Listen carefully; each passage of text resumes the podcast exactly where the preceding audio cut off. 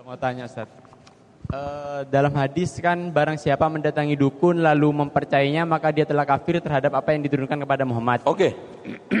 uh, kemudian Pertanyaannya? Di, di dalam Al-Qur'an kan ada ceritanya tentang malaikat Harut dan Marut. Di mana dia mereka mengajarkan sihir yang dengan sihir itu mereka memisahkan antara suami dengan istrinya kalau tidak salah. Jadi artinya di satu sisi kita harus mengingkari perkataan dukun dan sihir yang dibawa oleh dukun tapi kita harus mengimani yang di dalam Al-Quran yang sihir itu bisa memisahkan antara laki-laki dan perempuan seperti itu. Oke, cukup ya. Gini, Pak.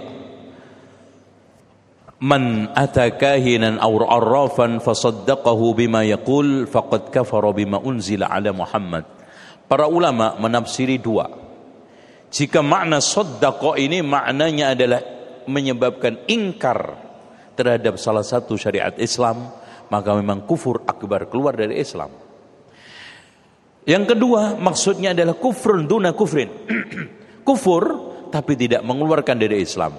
Karena banyak istilah-istilah maksiat yang dibahasakan Rasulullah kufur tapi sebenarnya tidak keluar Islam. Contoh Sibabul mu'min fusukun wa qitaluhu kufrun.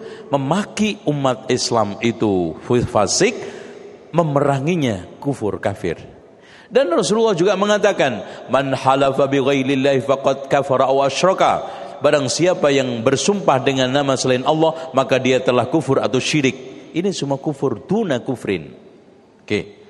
Soal masalah harut marut, kalau kita baca tafsir At-Tabari, beliau menguatkan harut marut itu bukan malaikat, tetapi setan. Yuk kita baca ayatnya. Ma tatlu syayatinu ala mulki Sulaiman wa ma kafara Sulaiman walakinna syayatina kafaru yu'allimuna an-nasa as-sihr. Loh, sing ngajari sapa?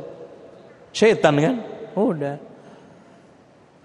يعلمون الناس السحر وما كفر سليمان ولكن الشياطين كفروا يعلمون الناس السحر وما أنزل على الملائكين ببابل هاروت وماروت dan seterusnya Mas asbabul wurudnya eh, asbabul nuzulnya ayat ini gimana sih? Gini loh ceritanya.